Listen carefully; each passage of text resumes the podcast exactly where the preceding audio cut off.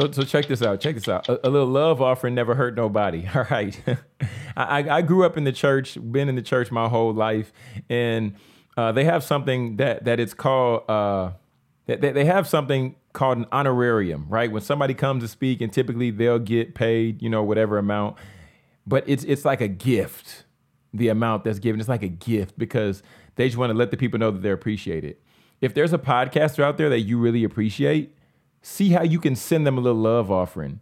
That love offering could be leaving them a rating on Spotify. It can be writing them a review on Apple. It could be sending something to their buy me a coffee. It could be cash apping them something. I don't know, but give a little love offering to the podcast that you appreciate just so that they know that you appreciate them and they know that they are loved and also thought of.